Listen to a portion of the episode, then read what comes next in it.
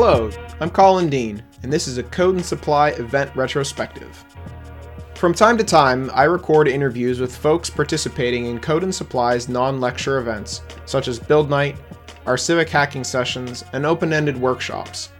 We use these to showcase select events that best demonstrate the spirit of Code and Supply's mission. This three part series covers Code Day, a worldwide hackathon like event where student programmers, artists, musicians, and more pitch, select, and build apps and games in 24 hours. The Code Day event in Pittsburgh was hosted at the Code and Supply Community Center and Workspace on November 10th and 11th. In the first part of the series, I interviewed Eden, Robbie, and Sam, three of the folks organizing the event locally. Here's the interview.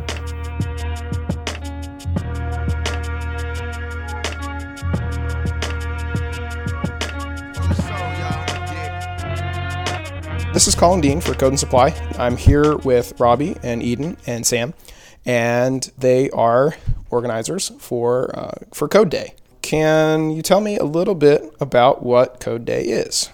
Yeah, so Code Day is a nationwide hackathon. It occurs in over 30 cities throughout uh, United States. Um, it's 24 hours, and it's pretty much targeted at people new to coding who don't have a whole lot of experience. Thanks, Robbie. Eden, can you tell me a little bit more about the people who are here? So, a lot of the people here, we have a lot of high school students because um, our goal is to sort of get people introduced to coding and especially the world of hackathons because they can be really like um, intense and overwhelming and like scary if you have not like been to one. And so, we're sort of a way for them to dip their feet in. Um, and we also have a lot of like college students here too um, who are also just like, you know, interacting and building things. Tell me more about what the kind of things that they are building. So, I've heard a lot of really good ideas. So, there are a couple well, it's mostly like games and apps, but there was a challenge to create a game that would educate people about CPR. There was one about creating chat rooms that kind of encourage like friendly discussion rather than becoming stale after a certain amount of time. And then there was one that actually kind of turned a social aspect of it, it introduced a social aspect into recycling um, where people like you know if you don't if your building doesn't support recycling you can check this app and you can see other people who are willing to share their recycling bins which i just thought was a really really great idea. There all there uh, is a platformer racer in in development. There's a roguelike too. There is a roguelike yeah. No there are a lot of good ones in development. I'm, I'm excited to see um, what people produce after the night's over Cool. And then to, I, I guess tomorrow there's going to be a judging session. Who's who's going to be judging? Yeah, we have three judges here, one from Panasas and two from BNY Mellon. Um, they're pretty senior individuals. One of them, Clevon Blair, uh, has actually sold a startup already um, and was brought to BNY Mellon as a result of, uh, of uh, you know deciding to change cities. Um, but yeah, no, we've got some pretty high ups coming to judge thank you very much for taking a little bit of time out of your very busy event to to talk to us here at Code and Supply. Yeah, thank you, Colin. Thank you so much. Thank you. Thank, thank you much. Next, I talked to Eden and Robbie about the history of Code Day in Pittsburgh. So I'm back again here with Eden and Robbie, and Eden's going to tell us a little bit about how Code Day came to Pittsburgh. Yeah, so when I was in high school, it was my senior year, and I was looking online for like different events that I could go to, and I stumbled upon Code Day. Um, but the closest one to me was in DC, and so a couple of my friends and I got together and we road trip to DC.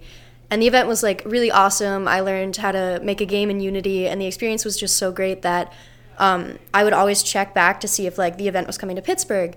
And then my freshman year of college, I got in contact with the organization that runs it and told them that I thought that Pittsburgh would be like a great place to host because we have so many people that are so interested in like the tech scene. Um, and they were like, yeah, okay, here you go. Like, here's all the information. Here's the resources. You can run it. Um, so I started doing that, and uh, I had never like organized anything before, so it was a lot of new information for me, and I was doing it by myself. Um, but then I ended up going to Pitt had an all women's hackathon and Robbie was a mentor there. So I was talking to him and I was like, "Oh, well, do you want to like mentor at my hackathon?" And he was like, "Yeah, definitely." And he got together and we sat down and he was like, "Oh, like let me help you with everything." And so we became co-organizers and it's been it's been a really great experience and he's been really helpful. Um, and now it's like our first code day we had 11 participants and this one we have like 45 or something. And yeah, it's just like yeah Well, I think the thing that was particularly impressive was that your school didn't offer any really any computer science classes. You went to an arts intensive school. Uh, Eden went to CAPA, which is like very much in the way of theater and art, and uh, you were a creative writing major, right? Um, so then you kind of discovered coding, and then you wanted to explore it, and then you realized that not only did your school not offer the opportunity, but Pittsburgh didn't offer Code Day, so you brought Code Day here as well. So I, I was always very impressed with that uh, when I first met you. Um, yeah, but then of course you come up to me uh, uh, and say, "Hey, I'm ha- running a hackathon in three weeks. I have planned nothing. uh, what can you, you know, how can you help me plan this hackathon?" And so we kind of scrambled to put our, our pilot program together in about three weeks. Uh, only had you know very small amount of money, uh, mostly from ticket sales, uh, and uh, we put it together for a very small group of about twelve students, and uh, some of them came back, and some of them are still coding. Yeah, that was actually um, we had one of the students that went to the first code day was sitting down and talking to us, and he was like, you know, the first code day was so incredible, and I just like I didn't sleep at all last night because I was so excited to come back, and like the first one was just such an incredible experience, and I'm just so happy to be here, and we were just like touched that we could like do that for them. yeah, yeah. Um, I was, you know, the, the other great story is is Nara, of Yeah. course, right? So um, Nara is a second time Code Day attendee in Pittsburgh. Um, she is actually still staying in contact with some of the people that she met at the first Code Day. But uh, when she came into it, she was a senior in high school who had never programmed before a day in her life, and she discovered coding uh, through some of the, the tutorials that we that we teach at the beginning of Code Day, and she ended up winning first prize at the last Code Day. Um, so she's back again. She's still at it, but uh, still in touch with everyone, right? So uh, you can still find her game online. Actually, I'll give you the link, Colin. Cool. All right, cool. Thank you very much. Thank you for uh, for giving us that origin story, and we're gonna go talk to some of the participants. Thank you. Thank you so much. I hope you enjoyed this part of the Code and Supply event retrospective on Code Day. Stay tuned for the next episode. For more information about Code and Supply, check out codeandsupply.co. For more about Code Day, visit codeday.org/pittsburgh. The intro and outro music are unmodified excerpts from Intro, a Creative Commons licensed track from the album Chrome by the Dutch DJ Nangdo, available from the Free Music Archive. Thanks for listening, and I hope you will check out future podcasts from Code and Supply.